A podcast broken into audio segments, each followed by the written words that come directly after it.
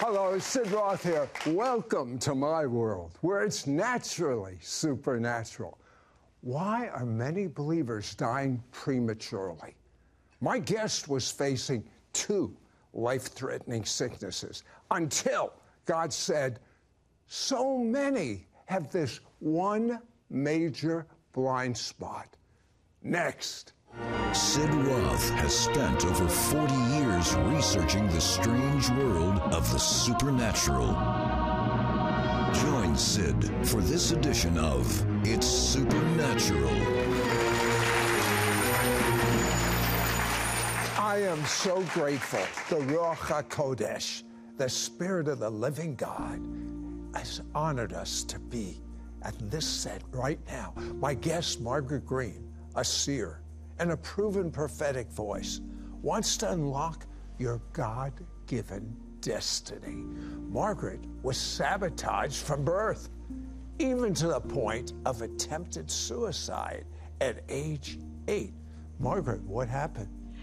So, Sid, I just grew up in a very you know, poverty-stricken area, and it was just so much going on, and going to school, and even being bullied and different things, because I was just so different. I lived with my father, who was very abusive, and um, he was an alcoholic, and so my mother actually left. Hmm. And so when my mother left because of the abuse, me and my sister, of course, were left behind, but I was the one who looked like my mother, so I took a lot of the abuse. Uh, one day, I just felt like I'm just so tired of life. Maybe, you know, nobody loves me, God isn't real, and I just didn't want to be here any longer. Hmm. And so one day I just decided to end it all. I got some of my father's drugs that were there and took the whole bottle of pills because it was just better that I wasn't here. And went into cardiac arrest and I died. But God revived me. Hmm. You know, so God's purpose and His plan, even at eight years old, intervened in what I wanted to do and what I thought was best. Uh, but God had some good plans for you. So you went to live with your mother mm-hmm. after your father abandoned you. Yes. I mean, talk about rejection. Mm-hmm. And what was the good that came out of that? Absolutely. So after going to go stay with my mother, um, my mother at that time got remarried to my stepfather, who was a minister. And so he came and gave me a word. He said that the Lord said that he is waiting on you. And at that time, I was like, what do you mean the Lord is waiting on me? You know, what could God possibly, you know, want with me? So I went to church, gave my life to the Lord, filled with the Holy Spirit, with the evidence of speaking in tongue, right there at the same time. It was like a weight was lifted, even at the age of 12 years old. It was just like I was a new person. Tell me the, the, how you experienced going to heaven. I felt so light and everything looked so bright. The Lord took me up to heaven, and in heaven there were so many angels, and there was this long pipe. It, it was like it never ended, and there was uh, this strings playing, and the angels were singing, and it was just so beautiful. I mean, it was it, it was glorious. It was it was like nothing I've ever seen or heard. So right after that, you know, kind of still dealing with resentment, still dealing with anger and feeling over your dad, over my father. You know, um, still hearing those words of "you're not loved, nobody wants you, nobody I, loves you." I understand. It's almost like you hear this tape recording yeah. inside of your head. It was. So it didn't. It didn't matter um, what others would say. I would always hear my father's voice, and so which caused me a lot of pain and heartache and and and questions with God, like you know, hey, why am I still here? You know, I'm still going through this. I'm still reliving this. And so, right after that, um, the anger issues landed me in a girl's home. Well, your Baptist church rejected you, but yes. she started having prophetic dreams that yes. were coming to pass. And they said, God doesn't do that today. So she's rejected by her church. She's rejected by her father. She went to a girl's home. But then you even felt you were rejected by God. Yes. So after that, even having the prophetic dreams and um, the dreams coming to pass and, and being rejected by the church, you know, I associated church with God. I'm like, okay, well, Lord, these are your people. So maybe what they're saying is true. Maybe you don't love me. Maybe I'm not supposed to prophesy. Maybe, you know, this is not of you. And so I just felt rejected again. And then your life starts really spiraling Oh, even yeah. further down. At 14. Oh, yeah, what happened? So at 14 years old, I became pregnant uh, with my first son. And then not only that, um, went to a homeless shelter. We, we lived on the streets. I even started stripping to make money and, you know, all types of things. I just, I didn't know what to do. I was now trying to take care of me and my son at 14 years old. Then I got, you know, of course, had another child. And by the time I was just 19, I had four children. It blows my mind how you could cope with all of this. even though I felt like God had rejected me and I felt like I was just damaged to the point that nobody, not even God, could love me, it was something that just made me keep going. And I, at that time, I didn't know it. I didn't know it was God, but it was Him. He was still there. And then you were getting dreams at that point Yes. of uh, from the devil of dying and what else? Yes, I would always have dreams of death, like you, like I would not live to see the next day, or something would happen. And but then there was one particular dream I had, Sid, where the Lord took me up to heaven again, and there were three angels sitting there. And these three angels had three different sets of instructions. And one was dealing with the prophetic, one was dealing with healing, and the other was dealing with deliverance. When I tried to speak and talk to the angels, because I wanted more information, I wanted to know what they were trying to say, and they shushed me and they said, Not now. And so I came out of the vision, so immediately I knew. Kind of somewhat that God had a plan for me. You have all the, these good things start happening to you, uh, and then you're almost raped and killed. I was invited to go to um, a, a get together. And so the Holy Spirit, you know, tugged on me not to go. But because, you know, peer pressure, um, I still went. There were men there, and I was raped, actually, Sid. So af- after, after the rape happened, they threw us in the car, and the men were discussing how they were going to get rid of us. It was me and a friend of mine. And so they were discussing how they were going to kill us. And so at that moment, the only person that I could think of that shows up in the midnight hour, that shows up when you're in need of help, was Jesus the Messiah. And I begin to call on the name of Jesus. And as I begin to call on the name of Jesus, they were saying, God can't hear you. He can't hear you. Stop calling his name. Well, I continued to call his name. It didn't even matter what they did. I mean, they even started to punch me in the back of the head. They started doing all types of things. But I kept calling on the name of Jesus until they let us out of that car. So your life was spared. Get this. She goes to a revival meeting then, and something wonderful happened. Yes. So right after that, I told the Lord, Lord, you got my attention. I know you're with me. I know you're real. And I know, and you are my savior. Like you're my redeemer. And at this revival meeting, I just felt the Lord saying, Hey, I want to deliver you. I want to completely set you free. I mean, I got delivered from every demon, every everything that had me bound. I mean, I got delivered. It gets better. It gets better. It really does. She meets the man of her dreams. We've interviewed him. And so you're, you're happily married. Yes. God speaks to you and said what your calling was. So the Lord, so after getting married, the Lord speaks to me. He said, I've called you to create, I've called you for change, and I've called you to build. And He reminds me of a vision that He showed me of different flags from different countries, different faces, different races. And he said, These are the nations I'm going to put you before, you shall preach and you shall prophesy, and you shall, you know, walk in healing and deliverance before my people. And I was like, Wow, God, okay. And my question was like, okay, well, when is this going to happen? Like, this is great news, right? And so, uh, but then something happens. I'll tell you what. Now, Margaret is ready for one more big trial. She was visited by a demon named Fear and then received a death sentence. Be right back. EP3, take two, AB, common mark. The Lord has really been dealing with me about your kingdom identity and your fingerprint. I don't know. So if you've ever watched a crime movie or seen a crime committed, the first thing they do is dust for fingerprints because fingerprints identify who was at the scene of the crime. And Jesus wants people to understand when he's present, when he's at the scene. And so he wants, I feel the Holy Spirit. I'm sorry. Can we cut? I'm sorry. Okay. So. What's going on right now? I just believe that God wants to release a healing in here.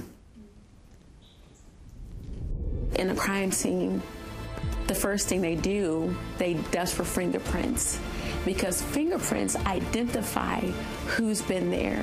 You identify the fingerprint of God when he comes to the room because you feel him. The wind of God, that's his fingerprint, and you know that he's present. Like now, he's present and he's resting on everyone. And God says, I'm leaving my fingerprint on everybody here. And when God leaves his fingerprint, the evidence of that is your healing. Just how he left his fingerprint on me.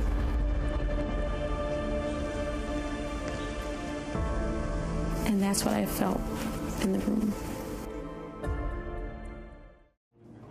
We now return to It's Supernatural. Margaret, tell me about the demon called fear.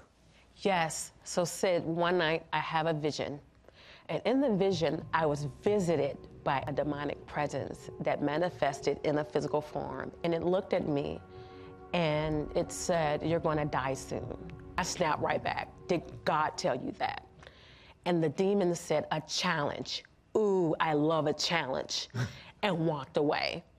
And so immediately the Lord said, That was the spirit of fear. Mm. And so I didn't understand why this spirit or this demon had visited me when God had just spoke to me about purpose and the things that he had for me and, and, you know what he was getting ready to do. You didn't know about tests. When the demons see what you say about what God says, uh, they try to abort it. Go ahead. Absolutely. Shortly thereafter, um, I went to the doctor's office just for a regular physical. I wasn't feeling any pain. I wasn't, you know, feeling sick or anything. Um, but I had something intermittent, just some tiny, teeny tiny pain. And so the doctor said, you know what, we'll just do a CAT scan just to make sure, but you're, you're healthy and, and, and I don't think anything's wrong. You will sit at this time, you know, ministry, we, we, are seeing miracles. I mean, I'm preaching the word of God. I mean, I'm, I'm just this Jesus girl. And go to the doctor and they come back after the after doing the CAT scan, and it's not only one doctor, but there's more than one doctor coming into the room. And the look on their faces, they were just so like mm. just it was like so distraught. And I was just like, what's going on? You know, is everything okay? Oh, yeah. And they said, We're so sorry. We have to tell you, you have what we call an aortic dissection. And I said, What is that? I've never heard of that. They said, Well, most people that come in, they're already deceased, you know, but you, you know, we're trying to figure out how you're walking around with an aortic dissection. And an aortic dissection is when there is a tear in the major artery that supplies blood to all of your organs. So they said, and not only that, we also have to tell you, you have multiple blood clots in both your lungs and one next to your heart. Is that dangerous? That's very dangerous. It sounds like Again, most people who have so that. two death sentences. Two death sentences in one visit. Wow. Mm. And, and they said we can't treat the dissection because if we go in and try to stent it, you'll die of the blood clots. If we treat the blood clots because you have a tear in your major artery here, you'll die of the, the dissection. That spirit of death yes. really came after you. It came after me. So they said, you have a 5% chance of life. That's what they gave me. That was my sentence. And so immediately I was just like, Lord, what just happened? You just told me you were going to bring me before nations and you had all of these great things for me. But what I got was a, a death sentence. But the Lord quickly said, Hey, understand this your diagnosis is not always your destiny. Did you remember what I told you? And so, with that said, I had to start speaking, even though I experienced, you know, a great deal of frustration with it, because I also remember what that spirit of fear said when he showed up in my vision. He told me I was going to die soon. But the type of death that he saw wasn't the type of death that God was t- speaking of. He was speak, God was saying, I want you to die to you, Margaret so you can live this life that I have for you. So you can walk into the calling and the, and the, and the manifestation of what I spoke for you. So she started proclaiming the written promises of God Yes. about healing. That was as real to her as if God spoke audibly. But he, she just got it in the Bible and started proclaiming. So what happened to the blood clots? So after three weeks or so, the blood clots just disappeared. And I went back to the doctor and they said, wait a minute, uh, blood clots like the ones you have or had, they don't disappear. Not like that. What did you do? And I said, I began to decree and declare the word of God over my life and the promises that He spoke concerning my life. Uh, but what about the aneurysm? the dissection remained. And I wondered, I said, Lord, why is this dissection still here? And this is what the Lord said. He said, while some issues are hereditary, he said, but your issue is connected directly to your heart. And he revealed at that moment, you've been teaching, you've been preaching. He said, but yet you have a heart issue. And I said, Well, Lord, what is the heart issue that I have? Because I'm just like, and he said, Margaret, he said, You have a forgiveness problem. He said, Your father that hurt you, those that hurt you, even the men that raped you, you held them in your heart all these years. He said, You wasn't healed, you were numb. And he said, Now I have to unnumb you so you can feel it so I can heal you completely. Who did you say you had to forgive? So I had to forgive everyone my father, my mom, my. But didn't you deal with forgiveness before? well, yes, I thought that I forgave them, but the Lord was saying, no, you true forgiveness is when you release people. And He said, Margaret, when you got married, you walked down the aisle because you still held on to what happened to you. They walk down the aisle with you. They wake up with you. When you're ministering at that pulpit, they're with you. And He says, I can no longer. He said, this is where I draw the line in the sand. He's because he and he spoke this. He said, I said in the end, they will say, Didn't I cast out demons in your name? Didn't I prophesy in your name? He said that I will say to them, Get away from me, you workers of iniquity, for I never knew you. And he said, Margaret, my daughter, I don't want to say to you, I never knew you because you failed to forgive. Okay, you repented, then what did God Right then and there, I was like, Oh, Lord, forgive me. What did God do? And so when I repented, the Lord said, Now I'm going to use what was meant to kill you to heal you.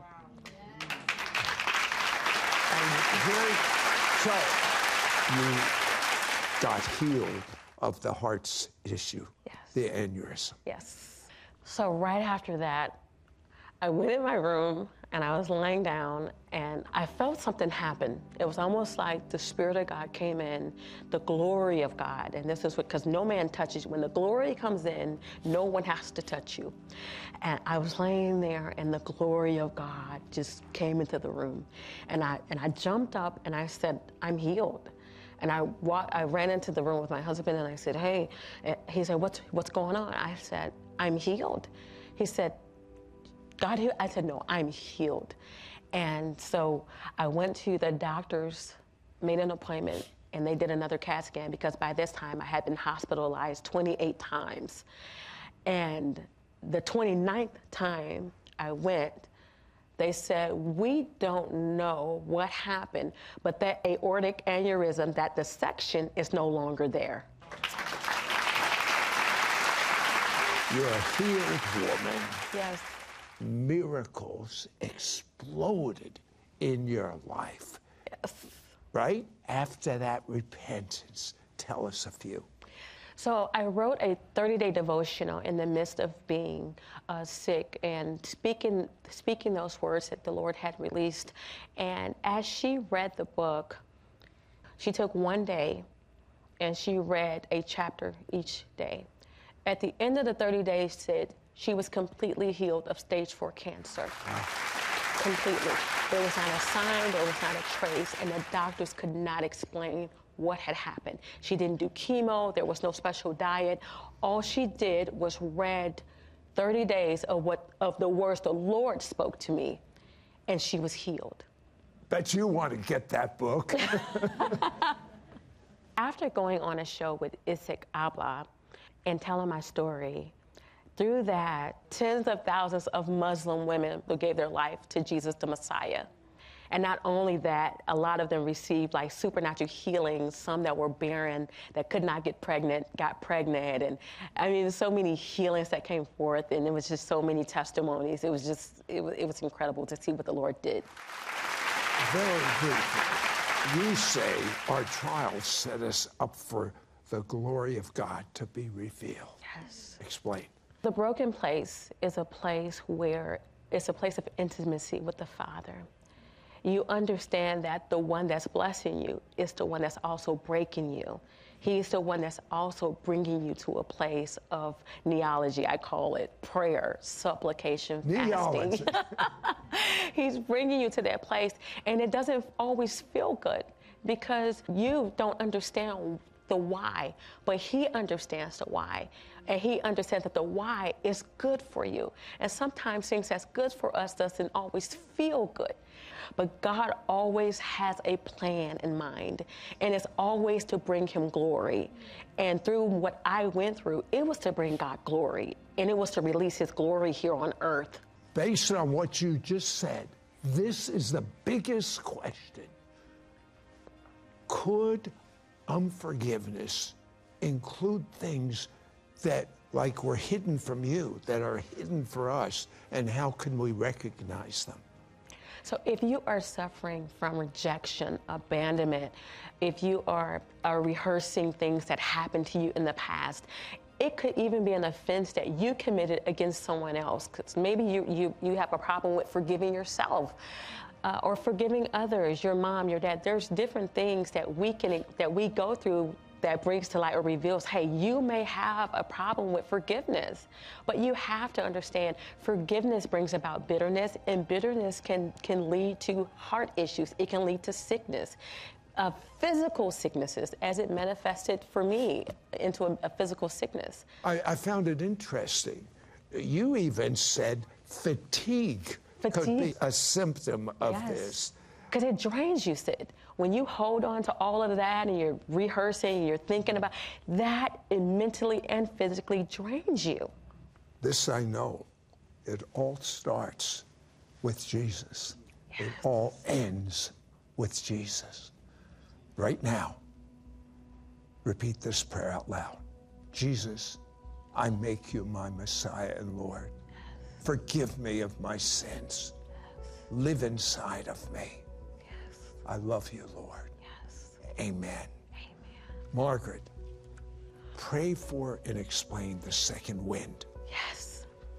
So the second wind is when the Lord Jesus comes in and releases a newfound love. He reignites the fire within for you to fulfill the plan and purpose that He has set for your, your life. And I want to pray right now for every viewer, everyone that's watching right now. I want to pray and prophesy a second wind right now. If you would just lift your hands right now, I believe the glory of God is about to hit your home, hit your family, hit your children, your immediate family, extended family. If you would just lift your hands and just begin to worship God, just like uh, the king Hezekiah uh, when he received the report from the prophet Isaiah. The prophet Isaiah said that, hey, you're going to die. But as he began to worship, as he began to lift his hand and give God glory, the report changed. The prophet Isaiah came back and said, The Lord said, I'm adding unto your life If you would just lift your hands right now, I feel a shift, and the Lord says, I'm adding to your life because you surrendered, because you told Him, I want to release this. I release unforgiveness. I release the things that people have done to me. I release the heaviness. I release the fear in the mighty name of Jesus. Father, we thank you right now for the second wind. We thank you for the fire that's being ignited in your people now. In Jesus' mighty name, amen. I'm going to take you on a journey, a journey of healing and deliverance, a journey of even discovering your purpose and who you were created to be. You may not had an encounter, you may not have had a vision, but there are ways to discover who you are and who you were created to be. There are divine things that God has placed on each and every last one of us. Everybody in life is going to go through something. But it doesn't mean that God does not have a perfect plan and will for your life. I experienced all of these different things. Just like you, you may be in a place where you're experiencing discouragement or fear, or you want to give up on life, or you don't know who you're called to be. It's, it's like this Lord, you love me, but you got me in a place where I feel hopeless. I feel like you're not there. I don't hear your voice. I don't I don't see you. It doesn't matter what you're going through. Understand that God is with you and he has his very best in mind for you. You may feel desperate. You may feel like God is not with you, but it's the very opposite. It's just a place where he's bringing you closer to him. I believe that as you go through these CDs, you'll receive what you are looking for. You'll receive that miracle. You'll receive that supernatural breakthrough. And not only that, you'll discover who you are created to be. So I wrote a 30 day devotional. I actually wrote it in the midst of my healing journey. I wasn't healed yet, but I understood that God wanted to heal me. He spoke and said, I want to use what was meant to kill you to heal you, but you have to start speaking life. I want you to see yourself healed. And I begin to speak it. And as I begin to speak it, I begin to write it. Even though I wasn't healed yet, I knew that healing was my portion. As a matter of fact, someone read this devotional, and after 30 days, she was healed of stage four cancer. That's how powerful. I'm sorry. That's how important it is to believe what God is saying. Your very life is dependent on it. Can I ask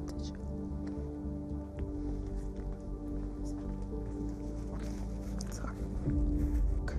And I didn't understand it at the time when I began to write. But under the instruction of the Holy Spirit, the Lord said, Write. And I want you to write, and I just want you to, to just speak life every single day for 30 days. And this woman who the doctors had given up on, at 30 days, she went back to the doctors. And no cancer, she was cancer free. I feel a strong wind of God's glory I feel God's here and He's present. Believe that God has healing for you. Father, we thank you for your healing power. We thank you for your healing glory. Father, we thank you for all of those who's going to read this devotional. Father, we expect testimonies of healing and deliverance to take place in the mighty name of Jesus, the Messiah.